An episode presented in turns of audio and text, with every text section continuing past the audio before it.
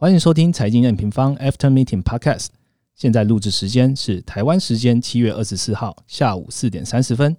今天的主题是美国大选经济学第一集，川普与拜登政策解读。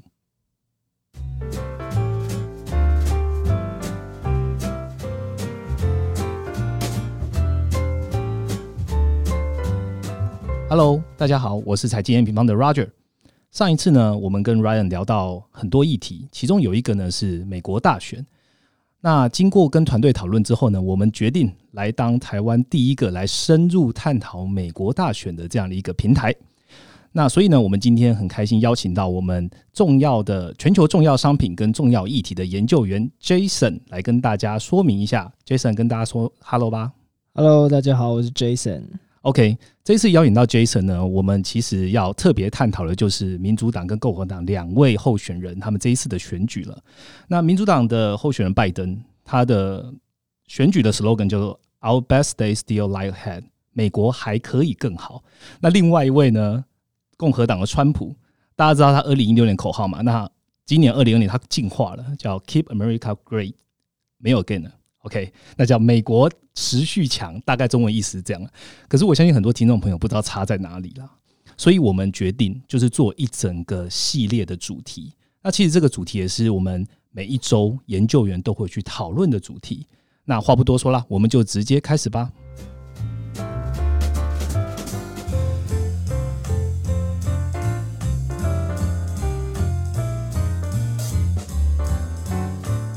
好。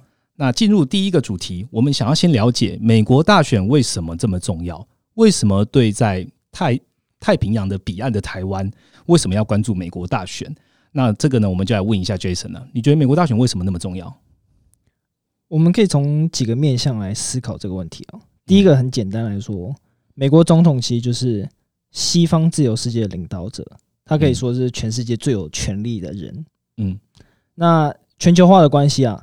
美国经济其实就影响着全球的经济，美国政治也代表着国际政治，所以我们需要关注美国总统大选的结果。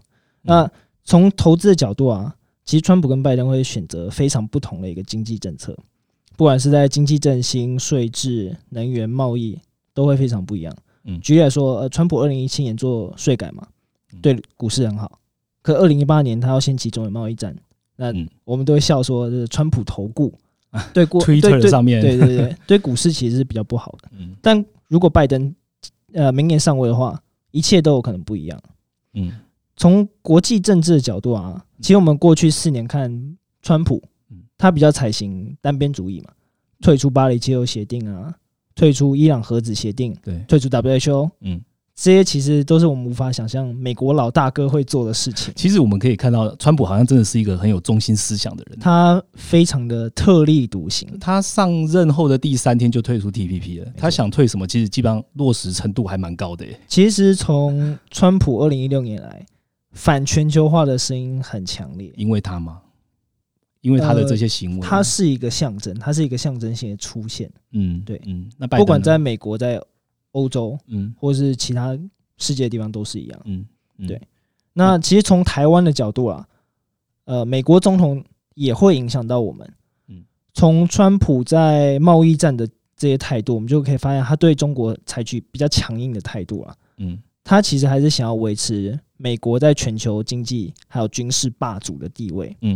台湾在这个过程中，其实我们的角色也有转变，就是在我们今天录音的前几个小时前 ，Pompeo， 美国的国务卿，他才在讲说，如果自由世界不改变中国，中国可能会改变我们。这可能是，我们10几20年来第一次听到美国国务卿这么重的说话，算是一个蛮强硬的言论的。对中国的关系来说，这是美中关系在改变的一个时刻啊，一直都在改变，一直都在进化的过程。但是这些趋势都有可能会因为拜登上任。180度改变，180度转变。对，这是为什么我们需要关注美国大选。OK， 美国大选其实跟台湾的政治结构有一点像的原因，是因为他们也分两个主要的大党，对，就是民主党跟共和党。那民主党我们知道，它比较奉行的就是凯恩斯的经济学派。那凯恩斯经济学派是什么？简单来讲，就是政府积极干预，然后创造更多需求。那共和党呢，其实他们就是资本主义，然后强调就自由经济、小政府的这样的一个操作模式，所以常常在根本来说，他们彼此就是二元对立的感觉。那 Jason， 你要不要来阐述一下这两个党的差异？好，美国这两个党其实我们会需要去追溯到很历史渊源的一些缘故。我们先Roger 可以猜一下，你知道林肯是谁吧？我知道林肯是谁，知道林肯是谁，打南北战，那個、对，打南北战争那个，你知道他是哪一个党的吗？他是民主还是共和？不知道。其实林肯是共和党的，但你一定会想，林肯解放黑奴的林肯，跟川普要盖围墙、美墨边境围墙的川普也差太大了，怎么差这么多？但其实林肯就是对后来共和党走向有非常大的影响。林肯在南北战争的时候是领导北方的工业州嘛，因为战争跟工业的关系，所以后来造就了很多资本家。共和党因此就是相对支持资本主义的。我们如果一个很简化的角度来看，共和党跟资本主义是走比较近的。尤其到近代，在1980年代雷根总统上任之后，你可能会听过什么雷根经济学，没错，或者有人说叫涓滴经济学。它其实就是以芝加哥大学自由主义经济学派为主。共和党支持自由市场，支持市场经济、小政府、减税、删减社会福利支出、解除企业管制，这些都是雷根经济学或者是共和党非常主张的一些思想。其实简单来说，就是政府不要管那么多了，没错没错。然后放任自由主义资本，他们自由主义的行为，资本主义就是比较相对来说比较右派啦。了解，这么简单。简单来讲的话，好，刚刚讲到林肯嘛，那再猜一个，你一定有听过罗斯福总统，你说那个博物馆惊魂夜里面那个罗斯福吗？不是博物馆惊魂夜的，博物馆惊魂夜里面那个是老罗斯福。我说的是打二战的是小罗斯福。OK， 所以两个是远房亲戚的关系，亲戚来的。对，但他们两个其实是不同党的。老罗斯福是共和党，小罗斯福其实是民主党。小罗斯福当时面对1930年代经济大萧条，他采取的就是凯恩斯的做法。用大政府的经济来创造需求，扩大政府支出。但你要扩大政府支出，你钱哪里来？所以你必须要课税，课重税。但他做这些事情啊，他其实还会去做医疗、社会福利，还有一些民生，或甚至支持劳工工会。所以这就是为什么民主党跟共和党其实现在差异很大。对，这就是他们的价值观就非常的不同。所以才会有我们一直在提到什么二元对立的一个状态，对吗？对，我们甚至可以说民主党相对比较左派一点，但是这个二元对立不是完全一定就一刀切两段，我们可以完全分得很明确。像是其实民主党内部啊，我们可以说拜登相对是比较中间，拜登还有希拉蕊相对我们会称他说中间派，就是没那么左，没错，没有那么左。可是或许你会听到媒体说桑德斯 （Bernie Sanders）， 他就是很明显的左派社会主义，要求比如全民健保完全免费的大学，这些都是非常左派的一些想法。共和党也是，其实共和党内部也有非常右派。我猜一下，大家是不是都认为川普是极右派？这个其实对也不对。川普在一些议题上面非常的右派，像他在移民的议题，他非常民粹。非常的美墨边界也是，他非常甚至有点白人主义至上。可是其实他当时在参选的时候，他并不支持小布希入侵伊拉克，他甚至认为自由贸易并不是一个非常好的事情。这都是比较偏向中间派一点的，不是我们传统认为共和党非常右派的一些想法。了解，所以川普又是在共和党里面右派又偏中间的，对，他其实飘忽不定。他同时可以吸引到很右派的保守派，也可以吸引到一些中间选民。这或许也是为什么他2016年会赢的原因。对，没错，他可以赢过希拉蕊。OK， 好，接下来呢，其实我们会针对刚刚 Jason 提到的，税收，然后中美的贸易的一些看法，然后还有相关的主要的议题来做讨论。但是在这个每一个议题讨论之前呢，我想先问 Jason， 你可不可以在讨论之前先给我们一个总结，就是拜登跟川普最大的差别跟他们当选之后会有最大的影响是什么？好，我可以给你两个版本的答案，好不好？ OK， 来第一个版本比较震惊了。OK， 川普跟拜登对决其实就是我们刚才讲的共和党跟民主党的价值还有意识形态的对决差异，嗯，所以如果川普连任的话，我们可以预期啊，他应该就是会延续过去4年的政策啊，嗯，不管是要维持减税啊，支持石化能源，继续打中美贸易战，嗯，这些事情不变，应该都会是延续的。而且今年疫情冲击美国这么严重，是他搞不好他如果连任，恐怕是会越打越激烈。了解，这个方向应该会是延续的，嗯。但是如果今年拜登翻盘，而且现在民调看起来拜登领先蛮多的，是有这个机会的，没错没错。拜登应该是会采取跟川普180度大转弯，是回到奥巴马的时代嘛？他以前就是奥巴马的副总统嘛，是是。所以像拜登会想要加税，他一定会支持再生能源，嗯，他会想要对抗气候变迁，推动健保改革，嗯，甚至他会想要开放边境。他相对川普来说，他是比较开放的。对各种议题都比较开放，也比较支持社会福利，民主党支持那些价值。嗯，那第二个版本呢？第二个版本的话，就是这是一场两个老白男的对决。为什么说尤其是老啊？嗯，川普其实当选的时候，2016年当选，他就已经是最老的当选的总统了。没错，最老当选总统，他当时是70岁，他现在74岁，他如果明年胜选，他就继续是更老的总统。OK， 但拜登更老，拜登从政很久了，拜登从政的年龄应该比我们两个都还要老，拜登已经从政快50年了，他现在78岁、79岁左右，所以他如果明年胜选，他就大概就是79岁，他如果再干4年，就已经要83岁了，大家都其实有点担心他的身体状况、年龄跟身体状况，还有脑袋状况都蛮担心的，嗯，对。不过我倒是不担心啊，因为像你看巴菲特。还有他的伙伴 Charlie Munger，嗯，他们应该都有90几岁了，但还是一样是世界上最聪明的几个投资者，而且又不是他一个人，还有幕僚什么的。没错，没错。OK， 好，谢谢 Jason 来告诉我们说这两个政党，跟一个很简单的总结。那接下来呢，我们就要进入各个面向的议题讨论喽。那我们持续听下去吧。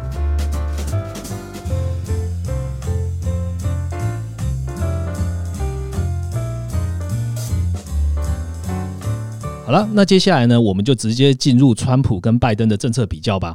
那为了让大家呢能快速了解，我们就从3个面向来跟大家分享。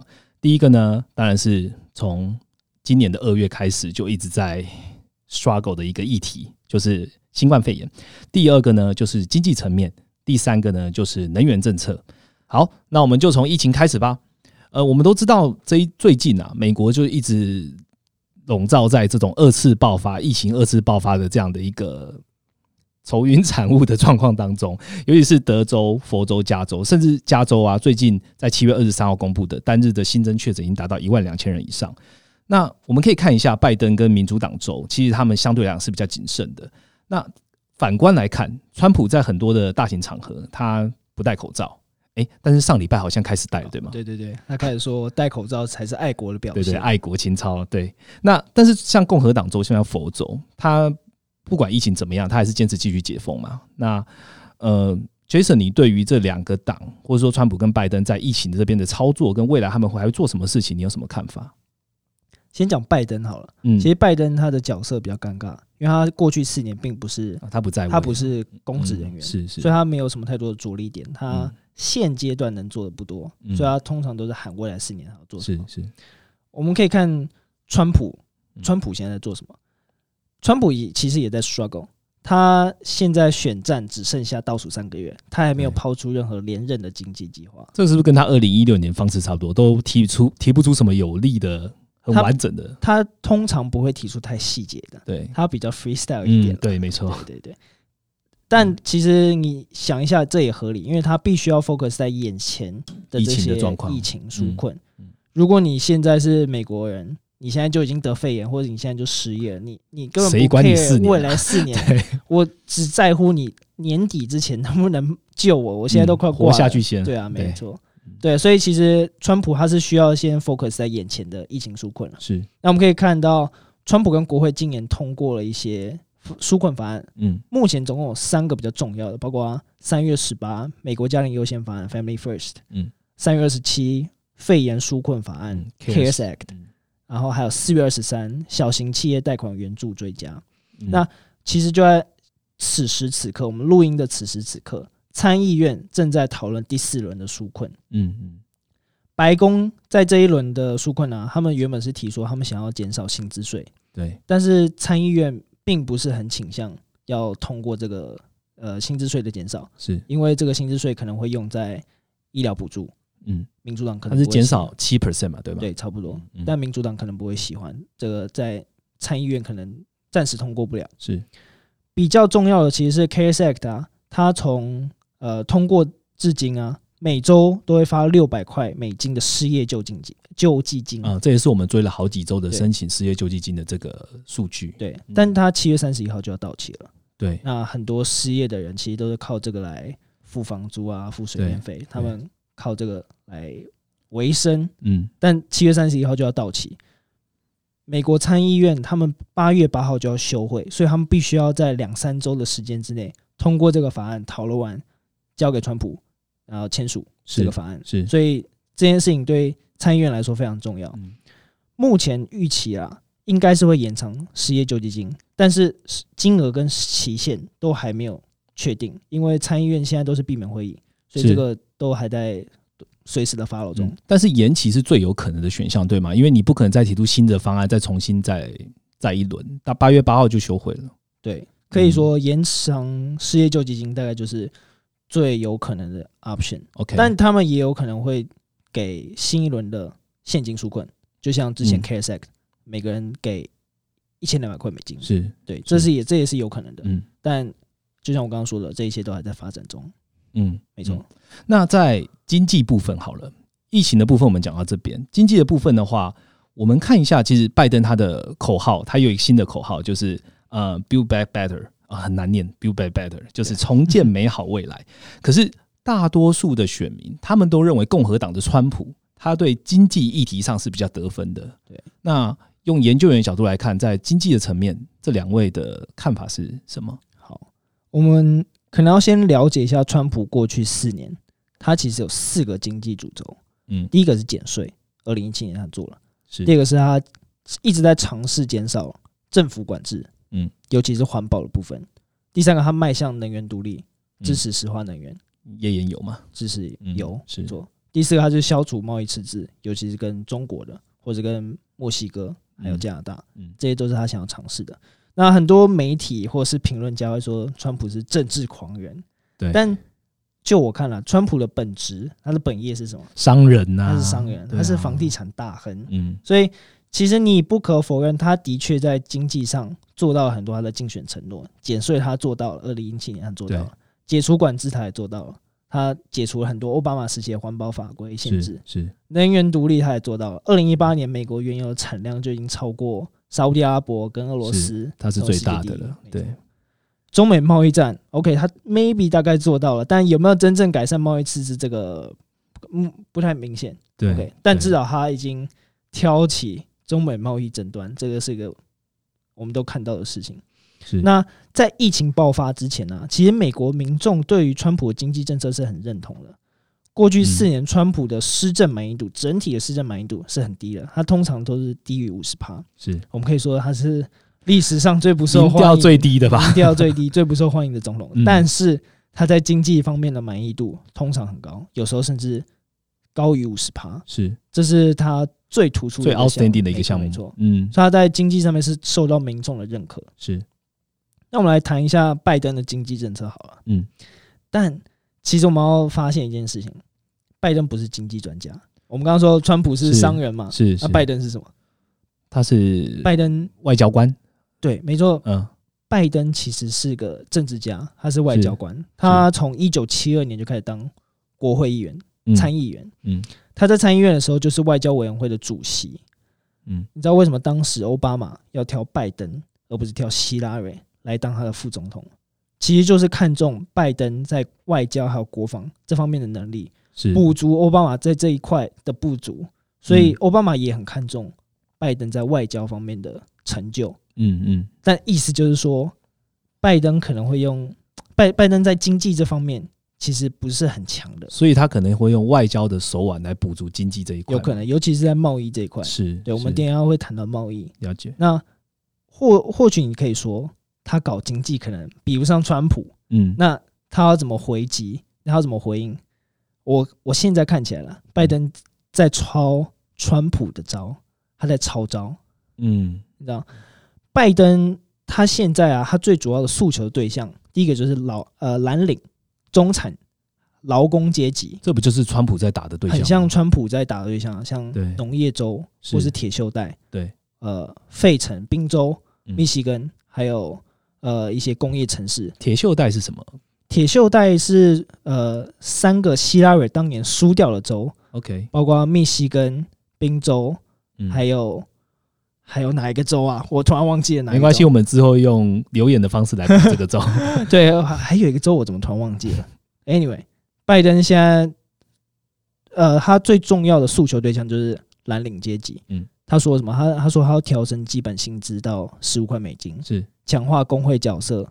他甚至要对科技公司像 Amazon、Facebook、Google 展开反托拉斯调查。对，这些是川普没做的吧？这些的确川普没有做，但他们讲的对象都是一样的，白人的劳工阶级。了解，这些阶级这一些人也是受到全球化摧残比较严重的一些人。嗯 ，OK， 拜登好像也有推广说要买美国货，对吗？对，这个也是很超川普的招啊。对啊，这不是川普在打的吗？他7月10号的时候就公布了一个经济计划嘛，叫重建美好未来，我刚刚提的 Build Back Better。 对，那听起来其实就像是川普的美国优先 America First， 或是 Make America Great Again， 经济台 MAGA。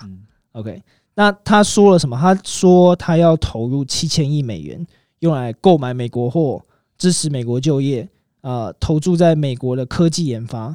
是 OK， 所以听起来还是很像川普的一些政治言论啦。OK， 这也是川普目前拜登目前比较明显的经济政策。OK， 所以在经济牌这一块，我们可以来看，其实川普他是有他的目标跟他的完成度，就是非常高的一个口碑。那拜登他因为没有包袱，所以他可以去 follow 川普的一些方向，然后去打跟川普一样的这些选民。对，那两个最大的差异，我觉得反而是下一个议题，就是能源这一块，能源政策这一块。因为我们知道嘛，拜登过往的经验，其实他很提倡就是所谓的再生能源。那反过来，川普他又是页岩油的一个推崇者，他利用页岩油来掌握了油价，然后对 OPEC 进行一些油价的控制。对，那 Jason， 你认为在能源这一块，我们可以多告诉听众一些什么吗？好。我们刚刚提到川普的其中一个政策目标就是能源独立。是，能源独立有什么好处啊？第一个，它其实可以制造美国本土的就业机会；第二个，它美国不用再怕中东又发生石油危机。我们到1973年跟1979年到1980年都发生过石油危机。是，那这其实对美国本土的经济通膨造成很严重的伤害。对，所以它不需要再怕石油危机的发生。第三个，它其实借此控制原油的供给产量，它也可以控制油价，控制通膨。是，当通膨超过 2% 或 3% 的时候，联准会可能就要紧缩银根了，它可能要开始升息。对，那这个可能会对景气循环或者是股市有所伤害。所以就像我们在讲的，川普做了这个油的这样的一个控制，他控制了油价，其实反过来说，他也控制了联准会的一些行为。没错，当然他要达成能源独立啊，他需要移开一些路障，那这些路障就叫做环保法规。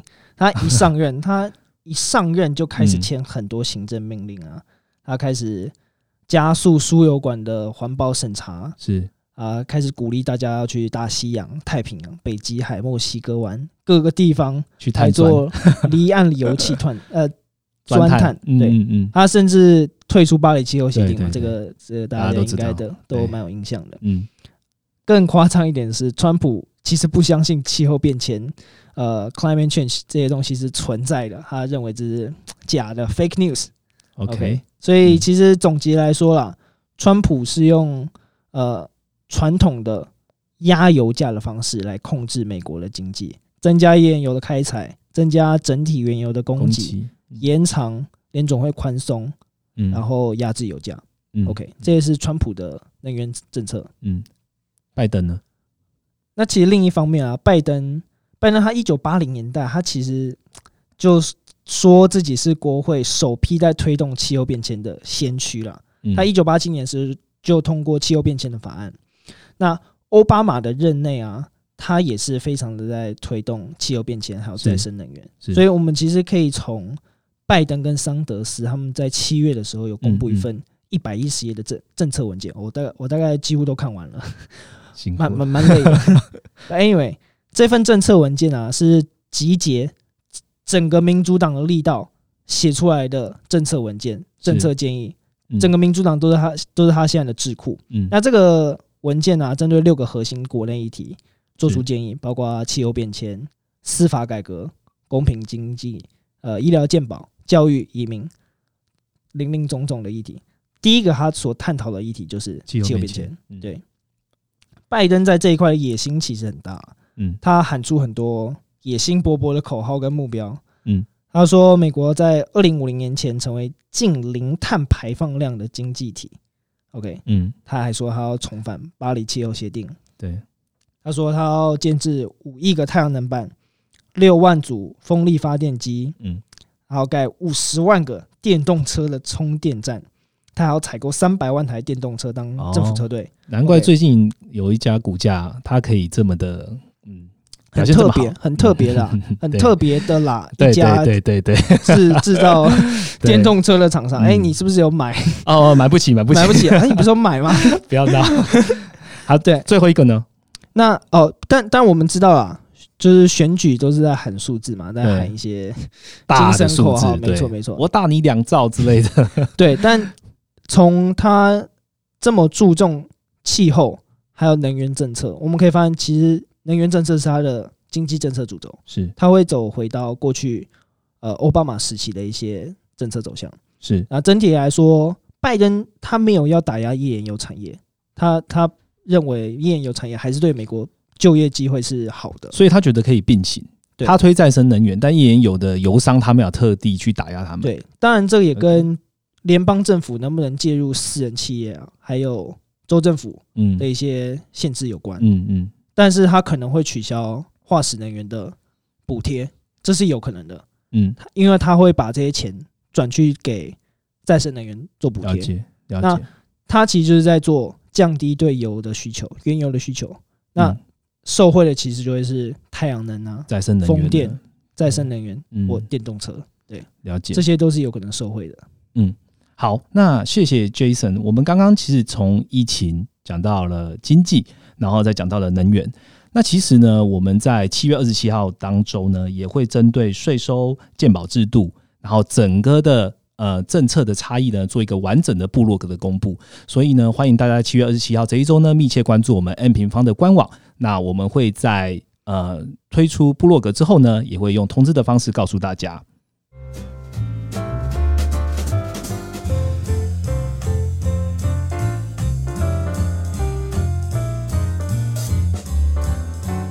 那讲完我们刚刚3个重要的政策比较之后呢，接下来我们要讲一个比刚刚更重要的议题了。那这也是应该怎么讲，川普在2018年之后，大家应该说国际的金融大家都在讨论议题，也就是中美贸易战对中的政策。那其实也是跟我们台湾或是国际的政策影响最大的一个。那中美贸易战是川普要解决财政赤字，所以他利用了关税会来控制贸易逆差的一个武器。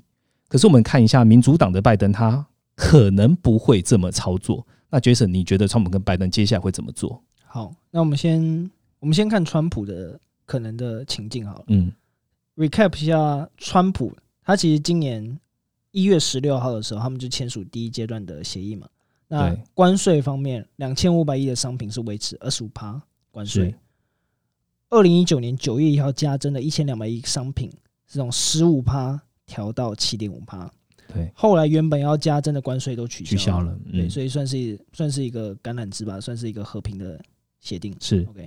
那除了商品采购有实质的进展，像是农产品、工业商品之外，其实技术转让啊、智慧财产权这些中美贸易战最核心的议题，没有实际的解决方案，好像都是 Phase 2，对不对？对，这些都要等到第二阶段。是，那什么时候会有第二阶段？没有人知道。川普的脑海，我们自己现在看啊。川普现在是自顾不暇，对啊，他现在国内又有疫情，又有弗洛伊德的抗议事件，是，他还要跑连任的活动，对，年底之前他恐怕是没有时间来讨论第二阶段贸易协定，他现在对这个事情也不是很感兴趣，所以这件事情一定都是未来4年如果他连任的话他才会去讨论，可能才会实施的，对，但如果连任啊，我们怎么看他的政策，我是觉得他会维持棍子跟胡萝卜交替出招。棍子是什么？他的华为禁令一定还是会维持在那边，他的3000亿关税还是会成为中国的一个威胁，对，甚至他有可能对香港做出金融制裁，这些都是棍子。但胡萝卜是什么？胡萝卜就是如果不这么做，中国有开始让步，他可能就不加课3000亿关税，甚至把2500亿关税逐步调低，一样是算是一个比较和平的做法，当然棍子跟胡萝卜交替出招的时候，还是要继续推动第二阶段协议，解决技术转让还有智慧财产权的问题。是，结论来说，我们认为川普对中国还是一样比较强硬，比较强硬的态度。OK， 这也是为什么拜登如果有机会选上的话，那对中国的经济来说，或许才是比较算利多的这样的一个局面。拜登亲中或对中国比较友善这个说法，我现在看一半对一半错，像我刚刚说的，拜登是外交专家嘛，他是参议院外交委员会的主席，是他其实在80年代的时候啊，他就非常支持贸易、自由贸易、全球化的这些观念，他其实就当时支持美国加入北美自由贸易协定，允许中国加入 WTO， 是这些关键的贸易协定的一个推手，他在奥巴马任内啊，他也积极推动 TPP， 就是所谓跨太平洋伙伴协议。虽然这个东西现在已经被川普废掉了，对，日本就一直要把它拉回来。Okay， 对，但所以我们可以看到，拜登他在外交的政治风格是相对来说比较我们所谓的多边主义，强调国际合作。他的个性也是比较在寻求共识。这就是为什么他比较容易被归类为亲中派。是，但是其实拜登自己有在转变吗？对，其实党内外也在对他施压。他2009年5月的时候，他曾经说过，中国不是我们的竞争对手。大家发现拜登你好像有点，你是不是过去4年都没有在华盛顿待，你都不知道大家在说什么吗？对，过了1个月他就改变了。2019年6月的时候，他就说我们必须对中国强硬。中国是一个非常严峻的挑战，一个月他就改变了，可能有人告诉他了，一定，因为我看民主党他们本身自己很多人对中国也是蛮多批评的，对啊，其实民主党在党内辩论的时候，大家都是在比狠的，比谁对中国比较狠，当然拜登也不能示弱啦，他有针对中国在新疆的人权议题，然后还有违反国际贸易原则抨击中国，但是拜登好像没什么中心思想，拜登相对来这边他有点矛盾，他有点在漂移，所以但我觉得这是拜登的外交手段，他比较模糊，他在外交上面就是偏比较模糊的，是，但他有说过啊，他最主要他现在对中美贸易的看法是这样子，拜登认为中国的确违反公平贸易原则，是对美国可能不是好的事情。但他不认可川普单方面课税的这个行为，所以他还是奉行多边主义。对，他认为单方面课税最后买单的是谁？美国的消费者、美国企业，甚至是那些农民。可能中国人一气之下不爽了，他就不买美国农产品。对啊，最后受害的还是美国人嘛。是，对，所以他认为他要怎么做？透过国际合作，结合欧亚的盟国盟邦。甚至他有提出来，他想要重返 TPP 来制衡中国。好 ，OK， 这边我们先跳出来讲一下，就是有效性。拜登的这个做法是三四十年前华盛顿传统的外交手段、外交思维。是有效性，其实我们大概都知道，可能如果有效，也不会到今天这样子的局面了。如果有效，可能也不会诞生川普。变成政治狂人的这个地步，是，所以有效性我是质疑的，但是拜登要完全亲中吗？我也不这么认为，因为其实现在抗中已经是两党在国会的共识，对， okay， 所以其实拜登就算上任啊，中美在贸易金融科技、人权或是区域稳定，这些面向啊，还是会存在竞争跟辩论的一个局势。Okay. 所以拜登我们可以说他相对友善，但是这个竞争的局势不会改变，没错。 OK， 了解，谢谢 Jason。 那其实我们在除了对中议题之外呢，我们还有多增加了健保啊，然后移民啊，这两个观点跟两个候选人的政策比较，那一样都发生在7月27号这一周的部落格。那我们在上线的时候也会用我们的频道，然后通知给我们的用户 MM Pro 用户，然后欢迎大家一起来 MM 官网来跟我们一起密切追踪。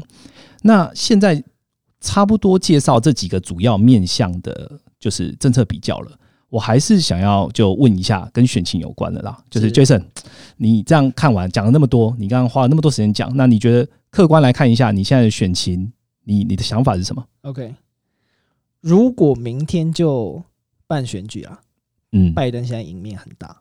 你就是看现在的民调，你不管是看全国的民调，你去看摇摆州的民调，甚至你去看赌盘的胜率，对，现在都是拜登稳上。怎么会变成这样子？一年多前我们还认为民主党没有人可以出来选的，川普啊，通常连任总统一定都是很轻松的就上了，是怎么会发生这件事情？那结果我们也都知道，3月底开始嘛，3月底开始美国疫情越来越严重，那5月底发生佛洛伊德事件，对，那个时候全国各地都在出现反种族歧视的抗议，是川普说什么？川普说他要出动国民军来压制这些抗议者，那全国上下都是非常的不认同他这个做法，他这个做法真的很不聪明欸。